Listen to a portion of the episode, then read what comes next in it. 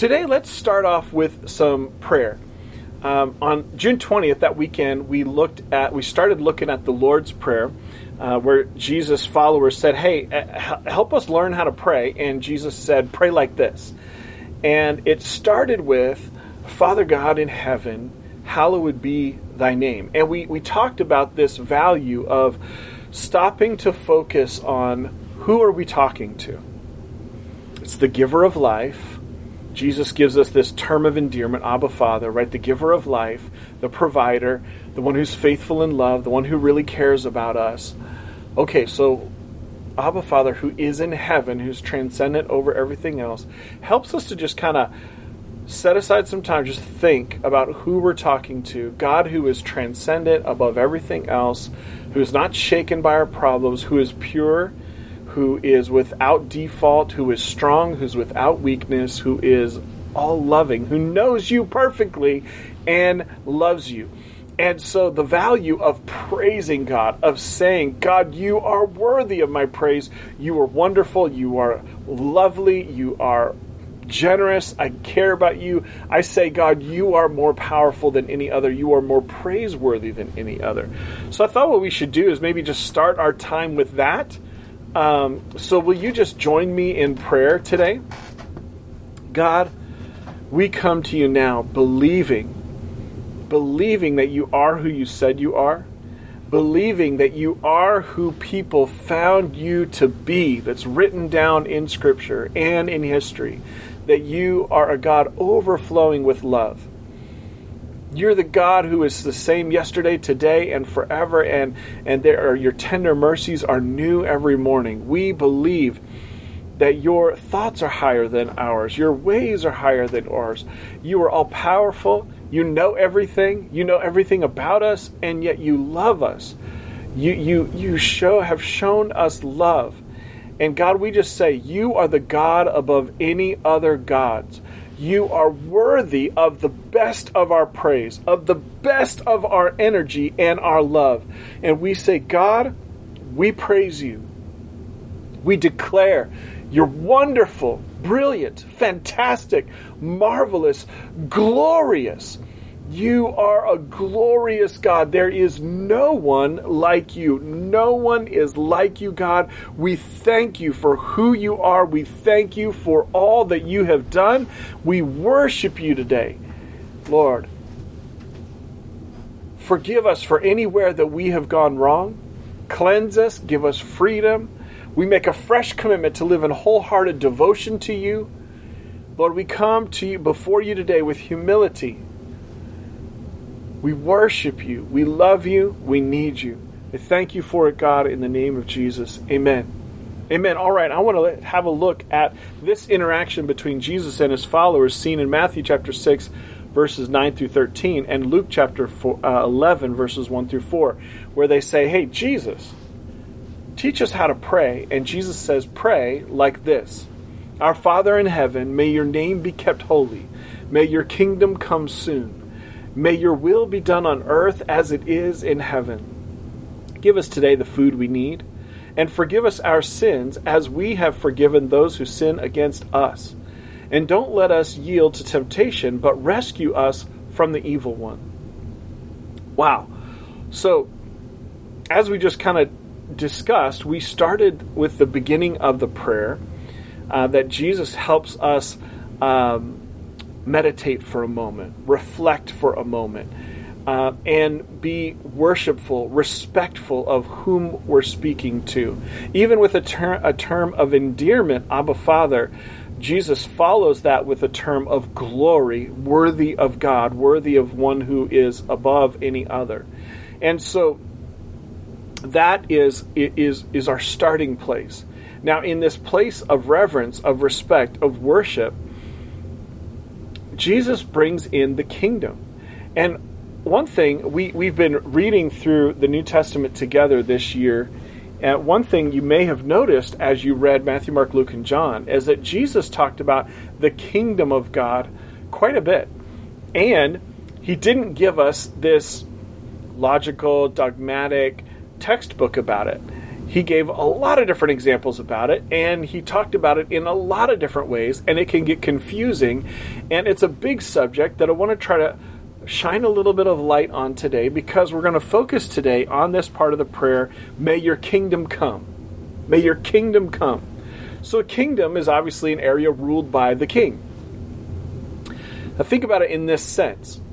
Jesus is saying where Father God who is in heaven rules above anyone or anything else. Where the glorious, pure, powerful love of God permeates everyone, everything, where nothing stands in the way of God. And it's interesting because Jesus talks about it in grammar that is both here and now and present and, and, and coming in the future. Jesus talks about it as in terms of something that has arrived and something that is arriving now and something that will yet arrive in the future. And he talks about it as something that is up in the heavenlies in the spiritual realm, not here on earth. He talks about it as being here on earth and not here on earth on earth as it is in heaven. Your kingdom come, your will be done on earth as it is in heaven. So let's just look at a few of the different ways that Jesus talked about the kingdom, okay? Matthew chapter 13, verses 31 through 33. Here is another illustration Jesus used. The kingdom of heaven is like a mustard seed planted in a field.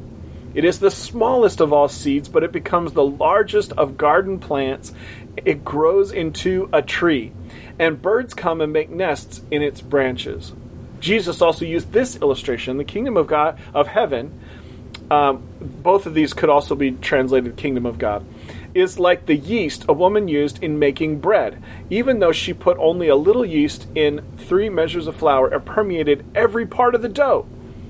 Jesus is saying the kingdom of God is limitless and it's nurturing, it's life giving. Just like the mustard seed that grows up into this tree that, that uh, provides nourishment for others, just like the yeast in the, dough, in the dough that uh, makes bread, which would have, you know, to, to ancient people would have been pretty miraculous, right? Been, whoa, you know, science at work in, in a pretty uh, crazy way. But Jesus is saying, hey, listen, the kingdom of God is not limited the way you expect it to be. The kingdom of God is not can be seen in very small things and very small ways, but it is not limited to that.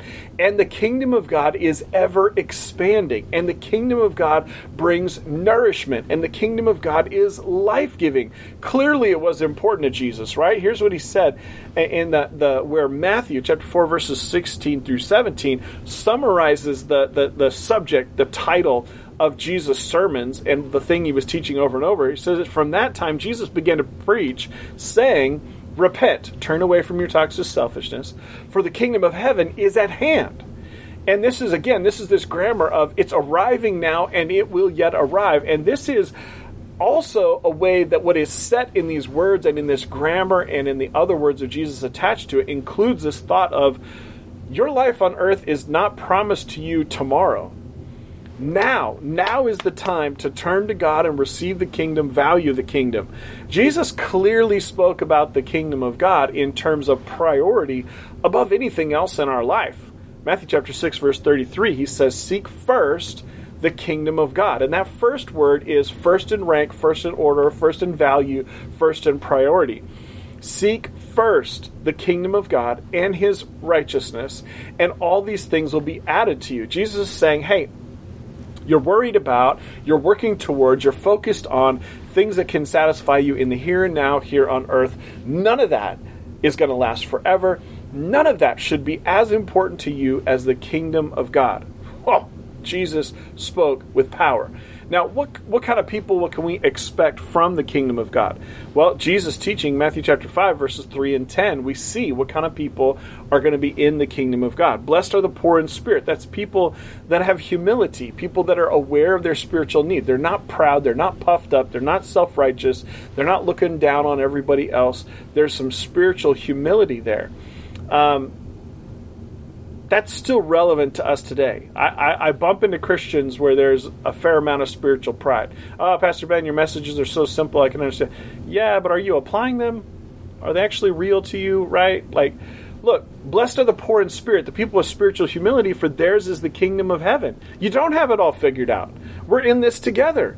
God blesses those who are persecuted for doing right, for the kingdom of heaven is theirs. The kind of people that are in the, in the kingdom of God are people with spiritual humility and people who are willing to do the right thing, even if there's difficulty for it. Luke chapter 10, verse 9, Jesus giving his followers instruction for extending uh, this kingdom heal the sick and tell them the kingdom of heaven is near you now. Again, kingdom of heaven is here and now, is coming, and will yet come ultimately, is what Jesus is saying. But he's saying it in the context of instructing them for healing miracles. When people receive a gift of healing in their physical bodies, Tell them the kingdom of heaven is here, it's coming. I think one of the great summaries of the kingdom of God, of the evidence of what, what, what it does, what a value, a priority system of valuing the kingdom of God above other things, is summed up really well in Romans chapter 14, verse 17. And Romans, the culture of what was going on in Rome, and the culture of what was going on for the believers in the church in Rome, I think, is very, very relevant to urban American Christians, more so than maybe ever before, regardless of your culture. Um, and so I think this summary is really is really helpful. For the kingdom of God is not a matter of eating or drinking, but of righteousness and peace and joy in the Holy Spirit. So the context here is that they that uh, they're addressing controversies where people were disagreeing to the point of condemning each other about what they were doing. Um, and how they were living and what they were choosing to eat what their practices were. There was spiritual pride, there was controversy, there was argument, there was hurt. And what is being said here is hey, let's live in such a way that will not distract someone from Jesus live with a priority on unity within the church, trying to build each other up. That's the context of these verses. And so, wrapped up in the kingdom of God, as evidence of the kind of people that will be in the kingdom of God, the kind of people that show they have a value system, a priority in the kingdom of God, is where there is righteousness. And what is righteousness? Uh, it's important that we really understand that. Righteousness is, it includes healthy relationships of loving respect between us and God. Okay? A healthy relationship of loving respect between us and God. I, I, am submitted to God. I'm loving God. I'm worshiping God. I'm doing what God wants me to do, right? And r- healthy relationships of loving respect between us and other people. That's righteousness. That's what that word means. So, people that have this good, healthy life going on, relationships where there's loving respect between them and God and them and other people, that's the people that are in the kingdom of God. Kingdom of God is not about the what we're eating and drinking today. It's not about the things that you might be worried about today. It's not about the things that are temporary pleasures in this life today.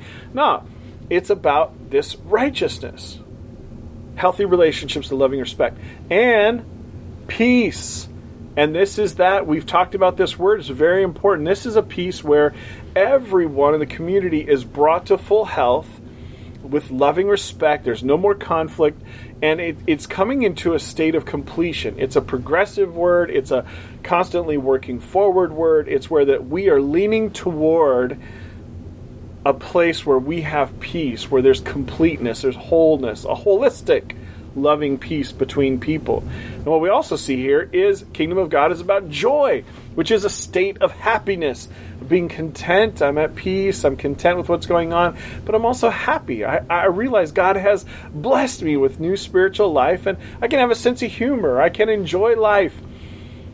But it's a joy right that comes from god because all of this it says righteousness peace and joy in the holy spirit it's a close personal relationship with God where I'm listening to God the Holy Spirit who's guiding me in truth. That's where we get the kingdom of God, righteousness, peace, and joy in the Holy Spirit. I'm following the guidance of the Holy Spirit. I'm listening to the Holy Spirit. I'm walking with that. And it is directly re- about my relationships with God and my relationships with other people. That's what the kingdom of God looks like. Now, I don't know about you, but you might be thinking, wow, okay, Um, that doesn't really totally describe me, and it definitely doesn't describe my relationships with other people currently, or it definitely doesn't describe things that I'm seeing in my neighborhood or in my city. Um, I, I want to just bring us back to, and, and, and maybe you have time this week, pull up Ephesians chapter 3, verses 10 and 11, and, and let's have a look at what the value system we should have in our relationships with each other and, and, and, and the kingdom. And, and we're praying, we want to be praying, God, would you let your kingdom come in me? the same way as it is in heaven in me. Your righteousness, peace, and joy in me. In my family, in my home, in my neighborhood, and in my city. What do we get from Jeremiah chapter 29, verse 7? In my city. Seek the peace of the city. Pray to the Lord for it, for in its peace you will have peace.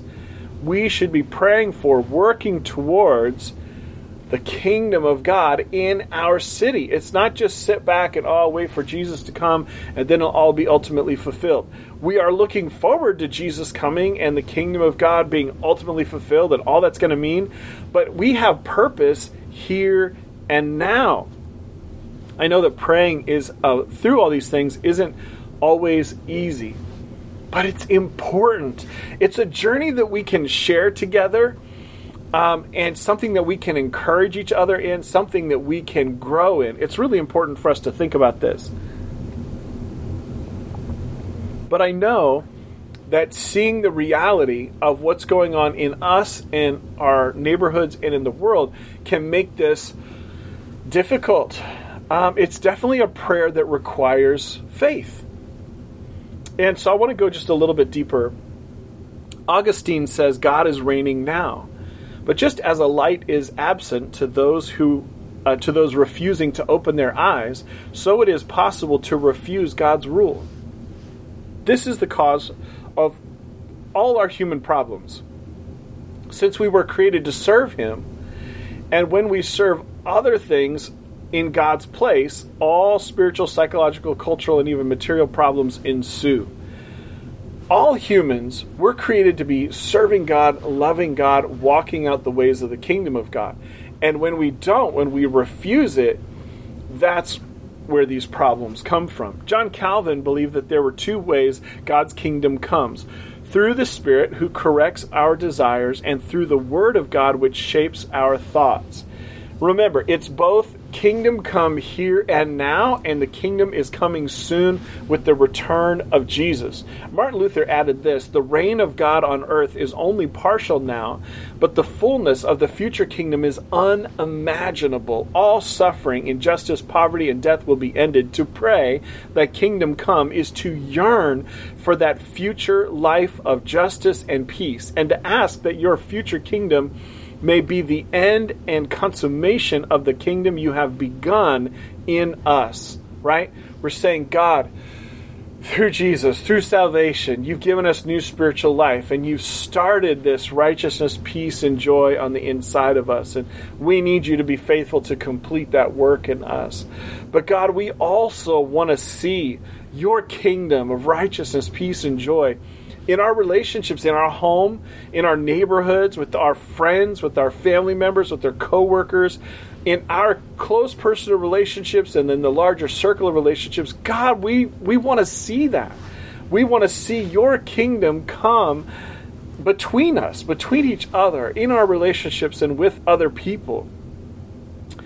Wow, G- Jesus had a genius in instructing us to pray about it it should be a frequent daily prayer, not with words that are meaningless, but words that have power and that that we actually understand what we're asking for and we're thinking through and we're applying it. Um, and then we're thinking through, we're aware of the difficulties, the challenge, the problems in our neighborhoods and in our city. Uh, you know, we have a crisis of, of uh, homicide, revenge killing, uh, gun violence in Baltimore City. We have a crisis um, like there is all around the U.S. of opioid addiction, uh, fentanyl, heroin, you know, crack. Still, um, we you know there's um, poverty, um, and in a lot of cases, um, honestly, well, in every case, needless po- uh, poverty. God um, shares thousands of thoughts about how we should uh, relate to people who are poor in, in the scripture.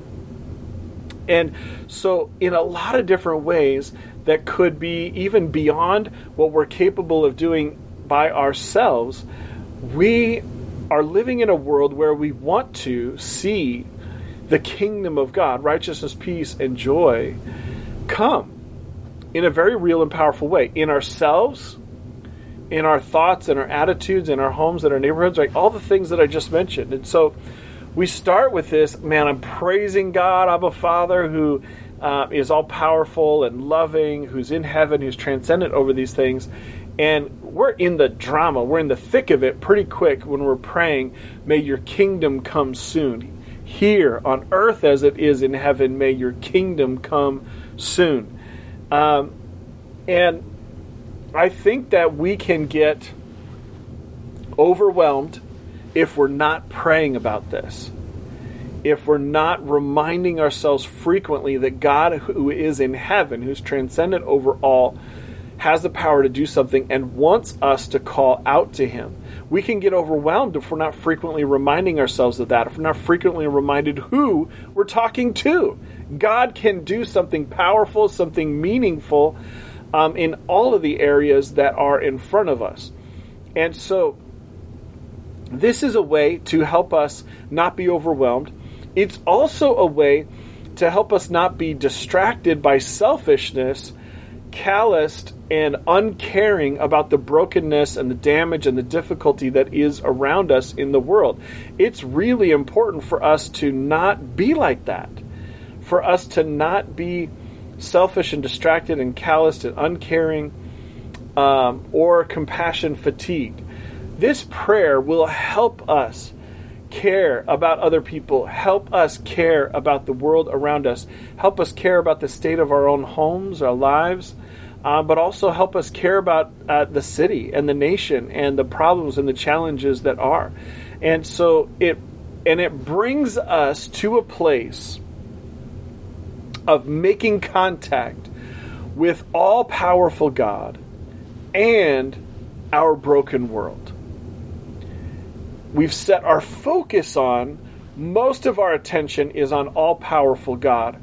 And then we are also alert to the brokenness in ourselves, in our neighborhoods, our homes, and our world. And we're praying, God, would your kingdom come on earth as it is in heaven. This is so important. It's very helpful.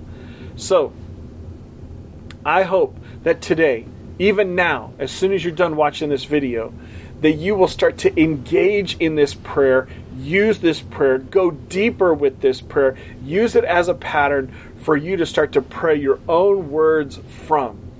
Will you allow me, please, uh, to pray for you today? God, I thank you for your great love. I thank you that you are more powerful than any other. You're worthy of our praise. I thank you, God, that you are not overwhelmed by the problems and the challenges of our day, of our nation, of our neighborhood, or of our home. And that you have instructed us to pray like this, to call you into action. Lord, it's not always easy. Sometimes we get worn out. Sometimes we get distracted. Sometimes we, we forget. Sometimes we are not believing Please forgive us for those things. Forgive us for those thoughts, those actions, those decisions. Forgive us for that. Help us to come into close personal relationship with you, praying through these things in a way that is real, in a way that is powerful, um, in a way that is moving forward. Help us, God. I'm asking in the name of Jesus to move forward. I thank you for your goodness. I thank you for your grace. Amen.